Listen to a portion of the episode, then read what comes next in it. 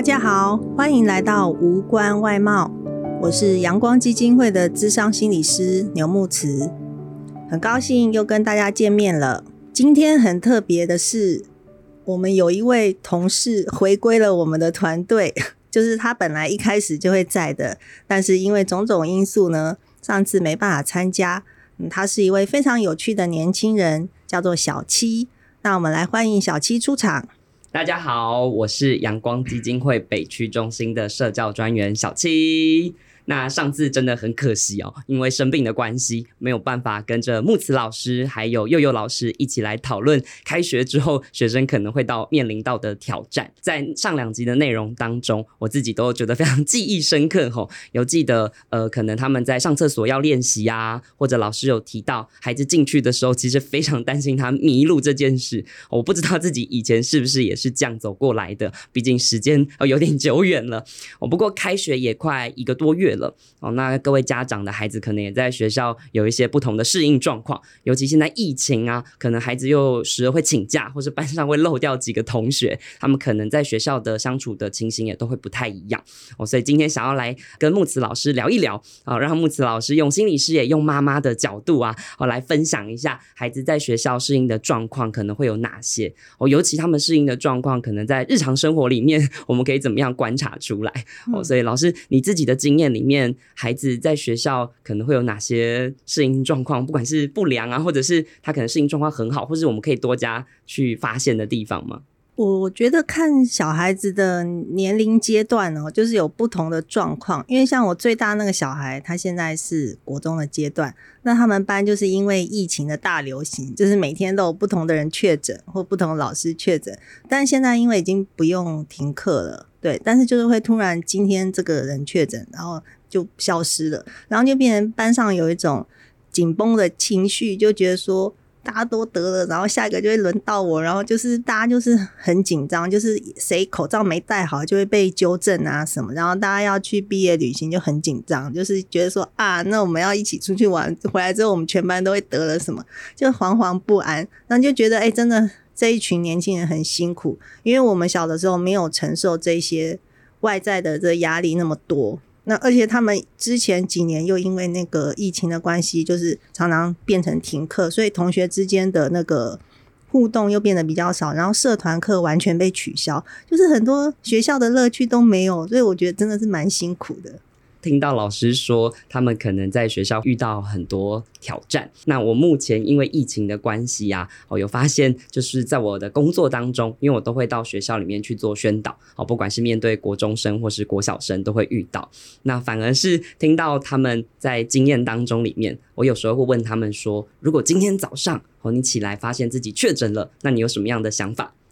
那他们就会很开心的跟我说：“ 哦，很爽啊，超赞的耶！”那我就想说：“诶，怎么跟我想的不太一样？”就是发现他们好像。反而对于不去上学这件事情，或者是因为疫情在家上学这件事情感到开心，可能不会被别人盯啊，或者是父母要出去上班的时候就不会被发现这样子。对，我觉得就像上班族都很期待放假，学生其实也觉得说啊，疫情如果他得病，他就可以多赚到几天假期。其实这个感觉其实反而是愉快的。嗯。但是如果很久很久都不能上学，也许他又反而不那么想，因为在家久了，也许还是会无聊。对，每个人可能有不同的状况。这样子的情况代表他们在学校真的是有一些不适应的状况嘛？尤其是呃，可能国小他们刚入学的时候，他们可能会开始迎接很多不同的挑战。那他们会有什么样不适应的情形可以观察得出来？我觉得就是当下不想去上学，不一定代表他真的在学校不适应。就像我们有时候不想上班，也不是因为我很讨厌我的工作，只是我可能想要多休息一点之类。那一个小孩他到底在学校适不适应，我们父母可以从几个面向来观察啦。那当然，如果说小孩本身自己就会讲出来的话，其实我们就不用费太多功夫去观察。可是如果年纪比较小，譬如国小低年级，如果他表达能力还不是很成熟，或者是在幼儿园的阶段，我们其实就可以从几个行为的特征来观察，譬如说他睡眠状况、他的饮食状况、他的情绪这些。老师提到睡眠状况，是指说他会睡得特别不好吗？还是说会翻来覆去？通常小朋友如果说他白天就是可能压力太大，或者是有一些情绪没有消化，他可能就会做噩梦，或者半夜踢来踢去很不安稳这样子。那甚至有的小孩可能会很异常的，就是晚上睡不着。小孩都是很喜欢睡觉，可他可能突然晚上睡不着或不敢睡，就是好像怕睡着了会怎么样，没有安全感。那这样子可能也导致他早上都起不来，因为他没睡饱。那这个就是睡眠的一个异常。嗯，但老师像我平常可能睡觉，呵 每次都被我家人说，哦，我醒来之后整个人会翻一圈转一圈。那就是好像也会有些人睡觉的习惯是会比较乱动。这样子要怎么区分孩子他是真的在不安的状态里头，还是他平常睡眠的哦 姿势？对，每个人不一样。但是如果说他平常不会那么乱动，或是不会那么做噩梦的话，突然他变得会。嗯或者是次数比较多的话，那就是跟他平常不一样，那就是要注意。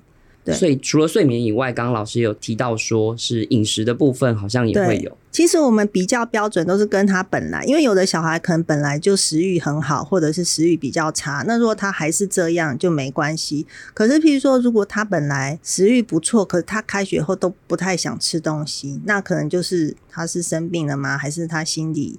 有什么不开心导致他食不下咽之类的，对，那也有一些小孩突然变得就是好像一直想要吃零食啊或什么，就是那种情绪性的暴食，那那个我们也要注意。所以除了睡眠、饮食，老师还会有其他可以让家长知道孩子在学校适应状况的部分吗？有啊，就是譬如说也都是跟平常比，譬如说他平常其实已经就是上厕所都很好，可是他突然开学之后，诶，怎么半夜会尿床了？这种的，那可能也是一个讯息，或者是说他本来呢自己可以独立的玩啊什么，可是他突然变得很黏人，一直一定要靠着妈妈或是找爸爸陪这样子，那这可能也是突然变得比较没有安全感。那如果突然变得很容易哭闹啊，或者是情绪很易怒暴躁啊，这这些可能都代表说他白天可能有一些压力或不顺心，他没有办法去抒发，那这些都是我们可能就要开始做一些什么事了。那老师，如果是像大家很常在提到那种分离焦虑，也代表说他一直不适应吗？还是说他可能是一个很自然的状况？呃，其实我觉得还算蛮自然，尤其是刚开学一个月，其实小孩子都都是要去适应的。如果早上你进到幼儿园的现场，你会发现，就是跟爸妈抱很久的小孩其实超多的。然后就是因为他们真的还还在习惯这个新环境，需要爸妈的安抚。那所以说这一阵子就是十八相送的状况，就是会一直出现。可是慢慢的时间可能越来越短，然后最后不用了。但是每个礼拜一可能会变严重一点，然后慢慢的越来越好，越来越好。那也有的小孩子是比较慢，就是他一开始可能因为新鲜感，他都没有感觉，他每天都就冲去学校啊。但是一两个礼拜后，他发现哦，原来每天就是这样，然后他才突然觉得说啊啊，我不太想要跟爸妈离开那么久，才突然开始哭。怎么有一种 啊，我在外面玩了很久之后，突然想起啊，我还有爸爸妈妈这样子。好，不过听起来是他呃还在习惯学校的一切，然后呃时而还是会有心情想到自己的爸爸妈妈，有点想要依赖的感觉。那老师你自己的经验里面，你的孩子也有这样的状况吗？那你当时候是什么反应？嗯，我的小孩。确实有这个状况，而且看小孩子的特质，不是每个小孩都有。但是我有个小孩，他他确实比较黏我。刚去上学的时候，他每天早上情绪都很低落，就是很希望我陪他进去。但因为当然我们是不能陪小孩进教室，但是我就会在门口跟他抱一个，然后他一定会说一句话，就是你今天要早点来接我哟。然后我就会不管我能不能早，我就要答应他说好的，我会尽量早点来。然后他每天都一定要讲这句话，然后我就知道那是他的一个仪式，就是他用这个来安慰他自己，所以我当下就是要答应他。虽然他每天都讲一样，对，然后我也要每天讲一样，但是就是我们分别的一个仪式。那我觉得久了他就可以接受。然后他虽然早上可能会低落，然后他会在教室哭，可是我觉得那是没有关系，因为他可以哭出来比他哭不出来好。那他尤其他哭的话，其实老师也会想办法，就是转移他注意力或什么去安慰他。那其实我们大人就可以协助。老师刚刚提到那个仪式感，就让我想到，呃，我在 IG 上有追踪一个明星，那他的小孩也是最近去上学，然后那个小孩就是要被送上校车送去学校的时候，也是一直哭说不要分开，然后就在被送上车子的时候，他就说：“妈妈，你要跟着车子一起跑哦，你不可以骗我哦。”然后那个明星也就是说：“好好好，妈妈会跑会跑。”然后那个影片就看到娃娃车开走的时候，那个妈妈就一直追在后面跑，是就是的确是孩子。在表达自己的一个可能也算安慰吧，或者是说跟爸爸妈妈表达我很想你们的一种感觉。对，不过刚刚我们在讨论的时候啊，都比较是我们的猜想或是观察，但今天可能孩子自己来表达，我们比较能够更加确定他在什么样的状况。所以想要问一下木慈老师，如果想要让孩子平常就会表达自己的想法感受这件事情，好像不太容易，有什么方法可以带着他们一起练习吗？或习惯这件事情？对，能表达自己的想法或需求，其实是一个不容易的事情。有时候我们成人也不一定能够做到，所以我们从小就是要训练小孩，然后陪小孩去练习这件事情。一个是能够表达自己，然后一个是愿意，就愿意向他信任的人说。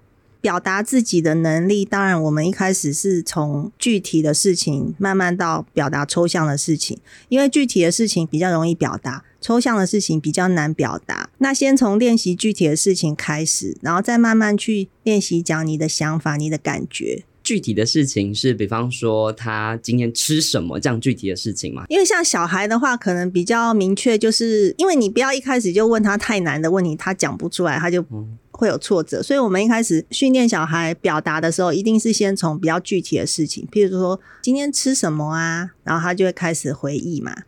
对，那或者是他一开始很小很小，可能也讲不太清楚，说我因为学校会给菜单，我们会看，所以我们就可以问他说：“诶，是不是吃了这个？”这样子啊，他就会慢慢的去练习。然后另外一个就是玩什么啊，或者是今天老师在学校带你们做什么事啊？你今天跟谁玩啦？这些是他可以明确的回答一些具体的答案。那这些他讲得出来的话，他就会有一个成就感，说：“哎，我可以。”如果说他答不出来呢？就比方说，我今天吃了什么？他可能会说菜哦。可是如果再具体的去问他，他可能就会不太记得或不太清楚。那他会不会反而有受挫的感觉？就是在那个练习的过程，需要特别注意什么吗？对，因为他们还在练习讲，所以他一开始一定没有办法讲很多。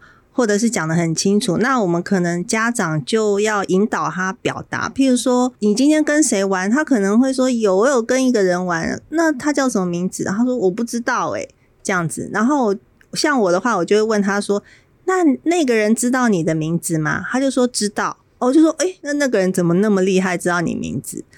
他说：“我也不知道 这样子，我就会跟他讲说，没关系，可能因为他是旧生，他大部分人都认识，所以他记你名字很容易。那因为全班你都不认识，所以你记不起来。或者是有时候他讲不出来，可是他看班上照片的时候，他就讲得出来。就他可能看到那个脸，他就突然又讲了出来。所以可能有时候找一些工具，因为老师有时候都会拍班级上课的情况，那我们带他去看照片，然后让他练习讲。”诶，照片里面发生什么事情？你们在做什么？这个人是谁？这样子也是训练他。嗯，所以其实就是具体的事项，也可以搭配一些可能照片，让孩子去回忆。他可能不是不知道，他只是需要一些工具的搭配，让他回忆起来。可能这个人的名字，他也会因此而记得。嗯，对，然后有时候他讲不清楚的话，我们可能就可以提供一些选项，譬如说，诶，你的意思是这样，还是这样，还是这样，让他选。那他选了出来，你就让他再练习一遍，说哦，所以你是说这样，然后他就跟着你复述一次，那他下次就会讲了。嗯，就听起来除了要常常跟孩子聊天，那那个问法上面也可以让孩子能够来做回应，才真的有办法训练到表达这件事情。对。不过刚刚老师也特别提到，除了具体的事情之外，因为很多时候可能想要了解孩子在学校的想法啊，或者感觉，嗯，这对孩子来说想象中是不简单的啦。所以老师的经验里面会。会怎么建议家长可能去带孩子练习？我觉得当然第一个是要花时间陪啦，就是陪他聊天。那另外一个就是可以用一些工具，像是如果是想法的话，其实我们有讲到说陪孩子看故事书嘛，那看故事书的话，就会有很多发生的事情啊。尤其我们可以找现在很贴近孩子生活经验，譬如说他假使现在就是在花很多心力去适应学校，那其实现在也有很多绘本，它的主题是每一个不同在学校可能遇到的状况。譬如说，有的是我不想去上学，那有的是。呃，我要怎么跟朋友玩？对，那有的是可能在学校吃东西遇到偏食怎么办？这样就是他会有很多不同的绘本的主题，那就可以带他们去看，然后看了以后，当然就可以有一些讨论啊，比如说，诶，这个故事里面主角他为什么要这样子，就可以讨论。那那如果是你的话，你觉得怎么样比较好？那就是练让他练习表达想法。老师这样讲，就让我想到，因为平常工作当中也会跟低年级的孩子做相处，那我们也会尝试用绘本的方式去带出绘本里想要传达的概念。那通常在聊绘本，或者是跟他们去呃讲绘本的时候，他们其实看到这个故事，他们也会有很多的。专心的眼神在上面，然后尤其可能问他们说故事当中发生什么事情啊，然后他们也会注意到呃绘本的画面当中有哪些细节的部分，他们也会特别分享出来哦。尤其当我跟他们问说，那如果今天你是故事当中的这个主角的话，那你会有什么感觉？那个时候他们其实都还蛮能够。变成那个角色来回应我一些心情或他们自己的想法，哦，所以听起来用一些工具书，好，比方说像绘本是能够帮助他们。像现在可能因为三 C 比较发达，或者是网络时代嘛，所以很多家长可能会尝试让孩子去用电脑直接就让他去看，这样子会不会就像老师说的，这样会不会就没办法练习到那个表达这件事情？还是这当中也可以怎么运用来让他们学习这件事？呃，确实，现在因为时代的变迁，其实三 C 的产品用的越来越多，所以我觉得这是一个不可逃避的趋势。对，那确实也很方便。那如果说真的要用三 C 让小孩看故事，其实现在很多绘本也都有线上化，但我觉得重点是父母亲要陪着他看，不是让他自己在那边看，而且看完要跟他讨论。虽然我会觉得纸本的效果还是比较好，但是如果真的要用三 C 的话，呃，没有关系，只是说父母亲跟他讨论聊的这一段还是不能够省。其实蛮有趣，就像说小朋友看电视，虽然有的人说看电视太久对小孩不好，可是我发现，诶，有时候其实父母亲你真的想要陪小孩的话，你陪小孩看电视也比你不陪他好。因为当我观察到我自己的小孩，他如果在看电视，是我忙着在做家事的时候，我我让他们看电视，他们就是在看而已。但是如果当今天我坐在旁边陪他们看的时候，他们会一直跟我介绍说这里面的人在做什么。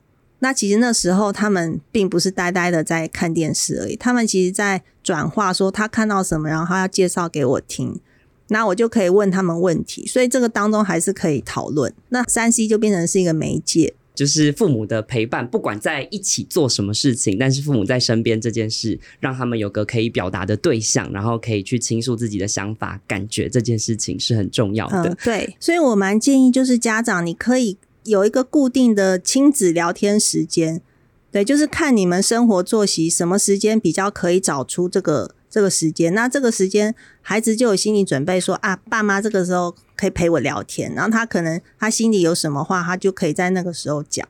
那譬如说，像如果我们有亲子一起洗澡的习惯，洗澡确实是很好聊天的时间。那有的家庭是在一起吃晚餐的时间，或者是说有的是父母亲陪小孩子睡觉之前，可能说个故事或是聊个天在，在在睡觉这样。那只要是有这个固定的习惯，小孩子他就会知道说，诶，这个时间爸妈会专心陪我。那我有什么话也可以在这里跟他说，然后他们会耐心的听。他们很愿意了解我。那当他有这样子对父母亲的一个爱的感觉跟信任的感觉的话，其实他的事情他就会主动告诉你，你就不用很累，花太多心力一直去担心、去猜测小孩到底怎么了。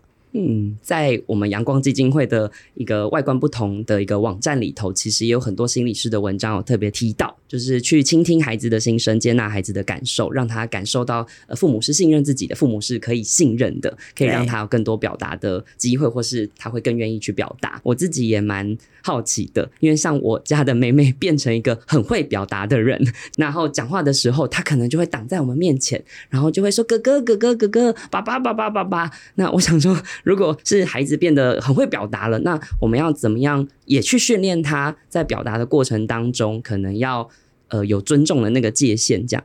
当然也是要教他说，就是可能有人在讲话的时候，要等对方讲完再讲，就是也是一个排队的概念嘛。对，那如果说他真的话很多，那我们就是可可以设一个，就像我刚刚说的一个聊天时间，哎，就是哎现在我们在忙，可能还还没有办法专心听你讲，那等一下洗澡或者是吃饭的时候，我可以好好听你讲。就跟他做一个约定，那你只要不要失约，就是你那个时候要记得再再听他讲话，这样就好。但是可能确实我们一般大人的生活没有办法这样子一直听小孩一直讲话，但是你要嗯尽量就是能够做到，然后让他感觉你是愿意了解他的。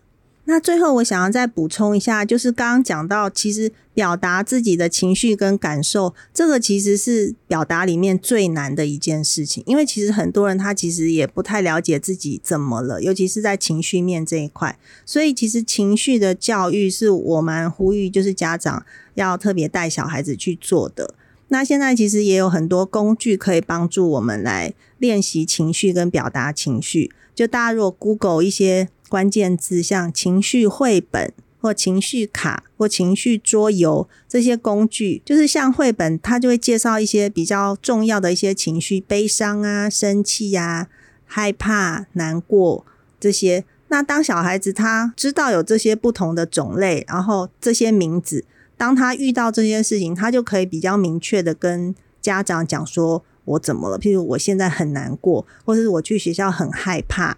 怎么样？怎么样？那他就可以比较精准的讲出他的状态。那情绪卡也是一样，卡就是卡片的卡，就是它是一些卡片去教你去辨识情绪、认识情绪。那桌游也是一样，就是就是各种不同的形式去教大家去认识跟表达情绪。那一旦小孩子比较了解自己的情绪以后，呃，其实他真的各方面，无论是自己去排解，或者是他跟家长求助，都会变得很容易。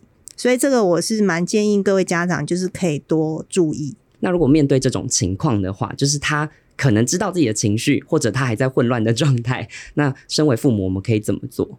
呃，其实小孩在情绪当下，他讲不出来是非常正常。有时候连大人都是这样。那我们当下可能就是让他冷静，或者是安抚他。等到他平静之后，我们再跟他回头去看，说：“诶，你刚刚怎么了？”这样子，因为他。他恢复他的正常状态以后，他就可以恢复他那个能力，他就讲得出来，或者是说他不会讲，那所以等他好的时候，你跟他去看情绪的绘本，或者去玩情绪卡，让他去多认识。那等到他下一次坏掉，就是情绪暴走的时候，比较有一点点机会可以讲，但也不一定，因为大部分人在情绪很高涨的时候，真的是没有办法好好表达。其实我们大人自己也会有这样的情形，去想象小朋友的立场就会蛮明确的。没错、哦，所以今天听到木子老师，呃，不管是用妈妈的角色或是心理师的角色，跟我们谈了很多孩子在学校的适应状况，可能会体现在日常生活当中，不管睡眠啊、饮食啊或心情。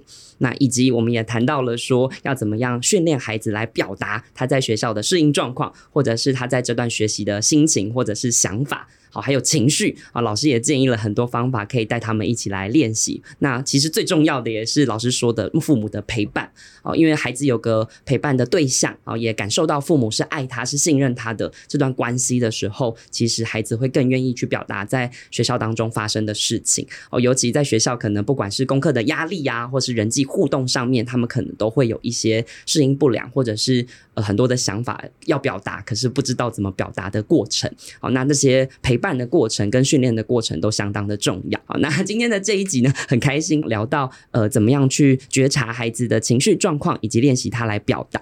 哦，不过表达之后啊，那要怎么样让呃父母来处理，或是孩子要如何学习处理这件事情，也变得相当的重要。那在这个部分呢，我们将在下一集来跟大家聊一聊。那我也很高兴，今天小七终于归队加入了我我们的录音。其实身为父母，真的会觉得九月压力超大的，因为小孩子各种不适应的状况，真的让我们就是非常的焦头烂额。但是也希望这些方法可以帮助大家，就是更知道怎么做。那么今天的节目就到这里了，大家拜拜，大家拜拜，下集见。